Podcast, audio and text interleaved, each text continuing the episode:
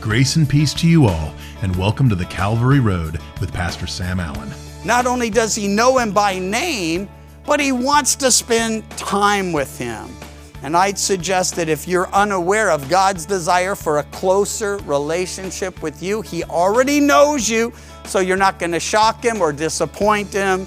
Or, no, he, he knows you perfectly, better than the person you give the most to, that you're the most open with.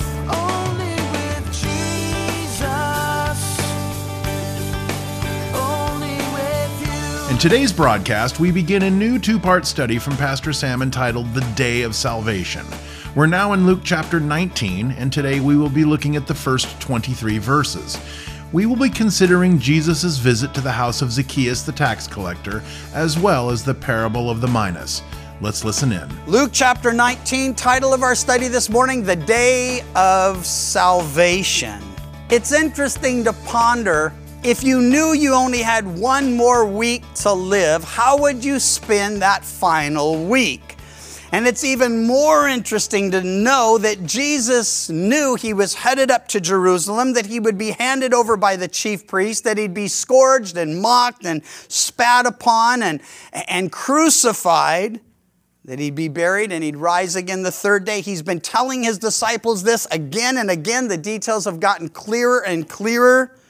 And he knows this is his last week. Well, what do we see him doing? Last study concluded with Jesus healing a man who was blind. He was on the outskirts of the city of Jericho or the town of Jericho. He's only 17 miles from Jerusalem at this point. It's the time of the Passover, so there are literally tens of thousands and in some cases hundreds of thousands of people flooding into Jerusalem. They come from all different areas, but the Jericho Road, a very narrow and a long and windy road. And, and so as he's pressing into Jericho, there's an encounter with a man who's blind. Does he know that this is his last opportunity to connect with Jesus? To be healed by Jesus. There's no way he could know, but nevertheless, he cries out and finds that healing. Now we find Jesus entering and passing through Jericho. And as he does, there's another divine encounter. It's an interesting one because, well, when Jesus met with Nicodemus, recorded for us in John chapter 3, we have the things that Nick said, the things that Jesus said. We have that phenomenal teaching on the importance of being born again and Moses lifting up the serpent in the wilderness and the necessity of Jesus being lifted up. But then in, in John 4, we have Jesus meeting with the woman at the well, and we have this wonderful teaching on, on the, the refreshing and renewing water that, that he brings. As we get into this particular encounter, we don't really get what Jesus has to say to this guy. We only get to see the response to it. But you have to know there were some serious things going on at that little uh, lunch or dinner party. Well, Jesus entered and passed through Jericho. Behold, there was a man named Zacchaeus who was a chief tax collector, and he was rich. It's interesting to note, you should be aware of the fact that well, in those days, first century and prior to that, parents would name their kids prophetically. In other words, you would name your child for what you hoped or thought God would do in the life of that child. Zacchaeus happens to mean pure and innocent. And what that tells me is his parents' desire is that they would raise a child who would be pure and innocent, that he would become a man who would be pure and innocent. But it turns out Zacchaeus is anything but pure and innocent. He's a tax collector. Now, that's not automatically bad, and maybe you work for the IRS. If you do, you know, I don't know anyone who works for the IRS who ever owns up to it, but I know they employ a lot of people. But we've talked about it, not the most popular group, and the closer we get to April, less popular, you know, each week. But this guy isn't just a tax collector, he's a chief tax collector. What does that mean? He is overseeing a bunch of operators under him who were responsible to extract taxes, and that's what they were doing, and in many cases, extort money from the people they were extracting the taxes from. This all came about because the Romans found it easier to have the Jews get money from their own people than the Romans go in and try to take it from them. It makes sense to us and, and it worked for them. But you need to know that these tax collectors, unlike ours, who are just civil employees, and we really shouldn't have anything against them, these tax collectors were considered traitors because they worked for the Roman government. Once more, they padded their own pockets in many cases, I'm sure not all, but many cases, by extorting money they didn't have coming.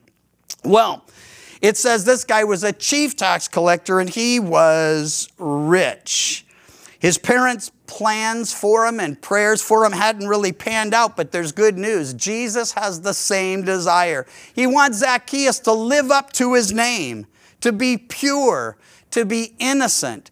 And by the way, if you have a biblical name, your parents gave you that and you haven't really lived up to it, there's still hope. Jesus is at work. He's here today. And as he deals with Zacchaeus, he could be dealing with some of us. Well, Zacchaeus, we find, sought to see who Jesus was, but could not because of the crowd, because he was of short stature.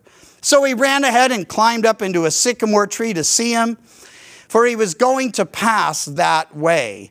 And when he came to the place, he looked up and saw him and said to him, Zacchaeus, make haste and come down, for today I must stay at your house.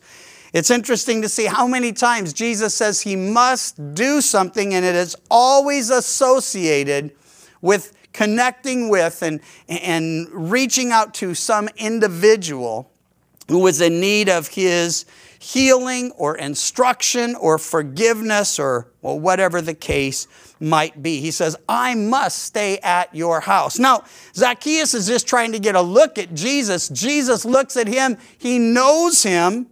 Not only does he know him by name, but he wants to spend time with him. And I'd suggest that if you're unaware of God's desire for a closer relationship with you, He already knows you, so you're not going to shock Him or disappoint Him.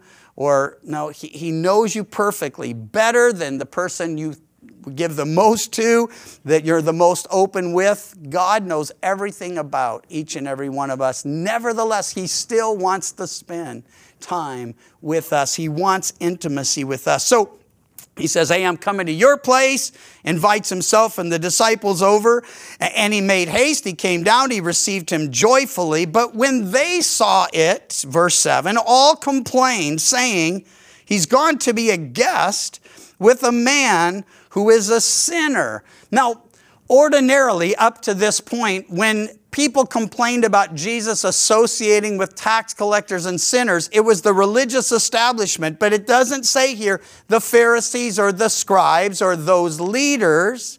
No, it says they. And I'm thinking the they are the ones who knew Zacchaeus best. They're like, I can't believe it. He comes to town and he goes and eats with him. He comes to town and he's hanging out with that tax collector, that con man, that, that rip-off. And that's how, of course, they saw him. I've shared with you in the past, you process this no doubt. If Jesus wasn't willing to eat with sinners, he would have had to eat alone. All he had was sinners to choose from. And these guys' problem, just like the religious leaders before them and many today, is that they consider themselves either less of a sinner or not a sinner. And the very fact that they couldn't believe he would be a guest in a sinner's home. Well, Zacchaeus stood and said to the Lord, verse 8, Lord, or look, Lord, I give half my goods to the poor. And if I've taken anything from anyone by false accusation, I restore fourfold. Again, I wish we had Jesus teaching. I wish we had the interaction, but what we get to see is the result. And the result here is pretty interesting. It, it, gives us some insight so we know that we're not, well, on shaky ground saying this guy was probably a thief. In fact, when he says, I restore fourfold, that was exactly what the law said a thief who was busted had to do. Not like this whole idea, I gotta be honest. It, imagine for a minute, your next door neighbor knows you're out of town, they break into your house, they steal some of your stuff, but they get caught. Instead of incarcerating them and charging you for their jail time, these guys got to work and pay you back, not just what they stole, not double, but four times what they stole. Not only would that be a deterrent, and I know some of you are thinking, well, that could never work in our society. Hardly anything God says seems to work in our society, but I would suggest that it could have and would have, and well, still could work if we were working on a local level. But the bottom line here is this was God's plan so that criminals were actually brought to repentance, that they had to make restoration. The idea of reforming someone requires they change. And you see that change in, in Zacchaeus here. And, and unlike the rich young ruler who Jesus said, you've got to sell it, give it all away, and, and, and then you'll have treasure in heaven and come and follow me. Unlike that rich young ruler, we don't know. Did Jesus ask him to give half, or did he just say, hey, I'm giving half of everything I have to the poor. It's a very good start. For someone who's been greedy and taken advantage of another is to say, I'm going to be generous and I'm going to be generous beyond what anyone would expect or require. If I've taken anything, it's a first class construction in the Greek. That probably doesn't mean anything to you, so let me explain why it's important. The word if actually means since if it's a first class construction. In other words, he's not saying, well, it's possible I've probably cheated a person or two. He is acknowledging that he is not just a thief, but a liar. If I've taken anyone, or since I've taken stuff, would be just or more accurate from people, by false accusation, there's the liar part, I restore fourfold. So he's saying, I'm going to keep the law, I'm going to obey its commands, I'm going to make restoration, and I'm also going to give half of everything I have to the poor. And Jesus' response today salvation has come to this house because he also is a son of Abraham. I doubt that you'll confuse this, but just to be sure, you need to know he's not saying, hey, because this guy gave stuff away, now he's saved. Because he was willing to give to the poor, now he's saved. No, these are the fruits. The root would be salvation. The fruit would be generosity and a transformation. He's no longer going to be a thief. He's no longer going to lie. He's no longer going to be greedy. Now he's going to be what his parents prayed he'd be, what God intended him to be pure, undefiled, innocent, the man God intends him to be. So Jesus says, hey, today salvation has come to this house. The idea of him being a son of Abraham, it can mean two things, and in this context, probably means both. A descendant physically would just mean that, that he was, you know, just that, that he was a descendant of Father Abraham. Multitudes of people then and now could trace themselves to Abraham. But, but here's the real issue he is a spiritual child of Abraham, a spiritual descendant of Abraham, in that he is now operating by faith in obedience to the Lord.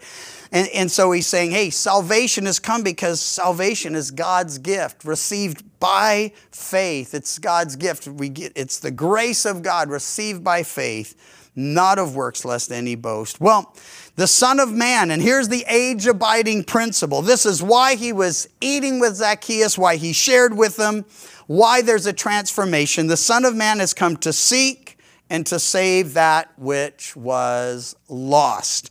We saw this beautifully illustrated back in Luke 15. If you weren't with us, CDs are available. But we saw the, the story or the parable of the uh, lost sheep, of the lost coin, and of the lost son. The Son of Man, our Lord, our Savior Jesus, has come to seek and to save that which was lost. Well, at this point, Jesus' mission there in Jericho is complete. And by the way, again, there's no way Zacchaeus could possibly know Jesus won't be back. Not through this town, not for another opportunity like this. Nevertheless, the blind man seeks Jesus out and finds sight. This tax collector, this thief, this liar finds Jesus, pursues him, only to see Jesus knows him, wants to be with him, and has forgiveness for him. Now they begin to join or rejoin the group, the trek that's headed down the last 17 miles to the city of Jerusalem. What awaits them there? Well, it's going to be the Passover. And again, tens of thousands and hundreds of thousands of people would pour into Jerusalem to ce- celebrate this particular feast. On the way, because it's a 17 mile walk, he decides he'll take opportunity and, and share with his disciples uh, once again on the importance of stewardship there's more to it, but that's sort of the main issue that he's dealing with. He's done it two, three, four times in the past few studies. Why? Because this is his last week with his disciples. He's entrusted them with some very essential and important information. I mean, they will be the ones to go out with the gospel and the teaching to record these things for us. And obviously, they, they did a good job because here we are studying them. But but bottom line, he's going to be talking about the importance of stewardship. He's going to be dealing with the certainty of his rejection, and he's going to be dealing with the certainty of his return and coming judgment. Well, as they heard these things, he spoke another parable, verse 11, because he was near Jerusalem and because they thought the kingdom of God would appear immediately. Now, those who believed Jesus was the Messiah, and this would include all those who were uh, his intimate disciples, except perhaps Judas, who we don't know what's going on with that guy. But uh, in any case, these guys assumed Jesus was about to establish the kingdom. This becomes very clear right after this parable when we get into the Palm Sunday celebration and people start crying out, Hosanna, Hosanna. It means save now, save now. Blessed is he who comes in the name of the Lord. And so they think that the kingdom's about to be established. Now we know better. Why? Because here we are 2,000 plus years later and the kingdom's yet to be established. But they had good reason to expect him to establish the kingdom. They just didn't know there'd be a gap between the cross and the crown, between his first coming and his second. Well, he begins to speak to them on this issue, and he says, A certain nobleman went into a far country to receive for himself a kingdom and to return. So he called ten of his servants, delivered to them ten minas, and said to them, Do business till I come.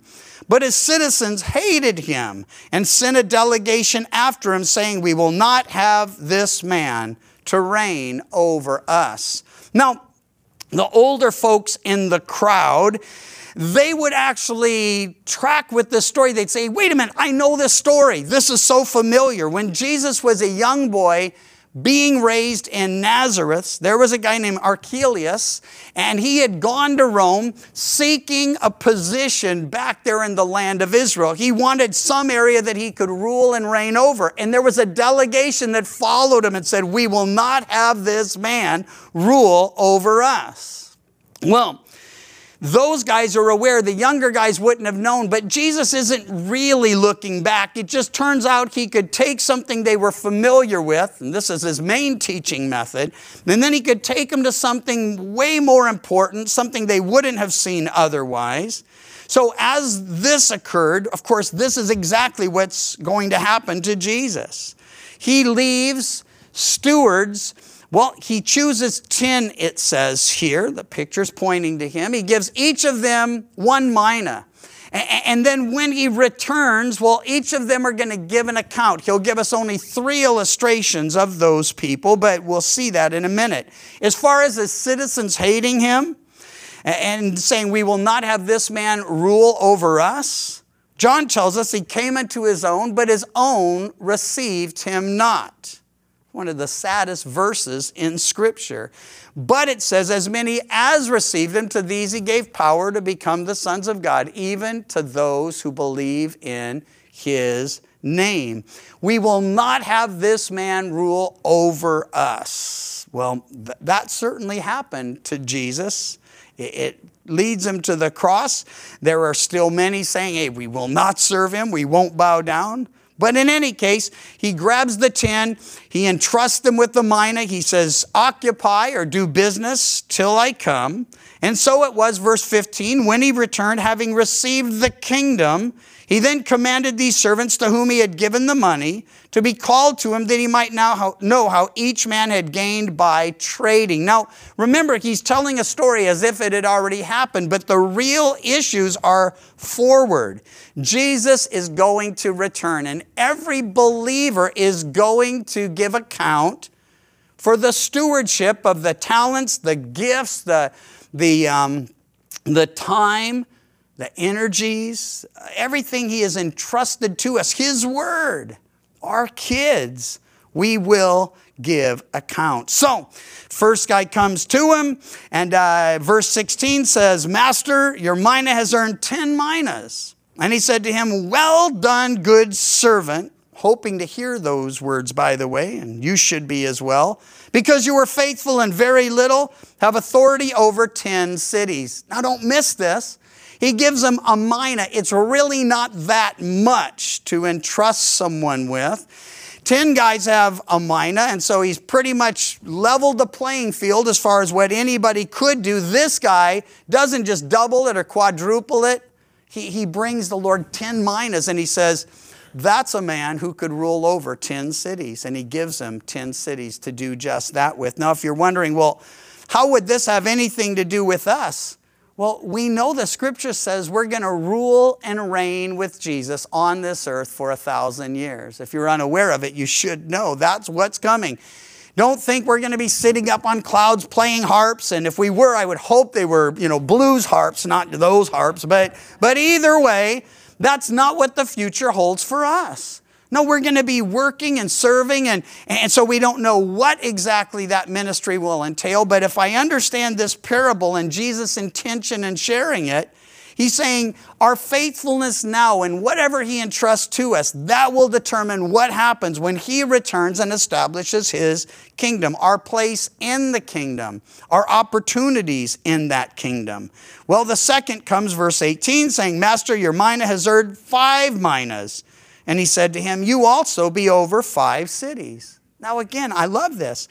Each of them are rewarded for and in proportion to their faithfulness, their success, their stewardship.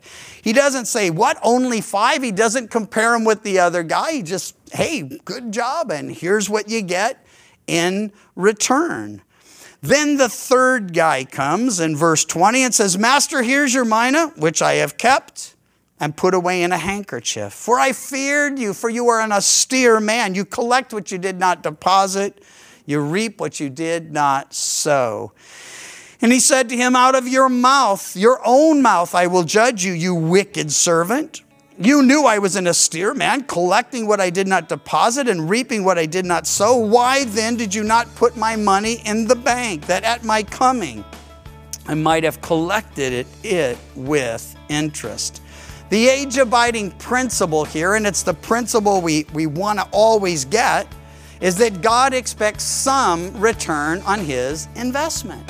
He knows what we're capable of, He knows what He's entrusted to us, and He's just waiting to see, well, and giving us opportunity to show that we'll be faithful with the things He's given us.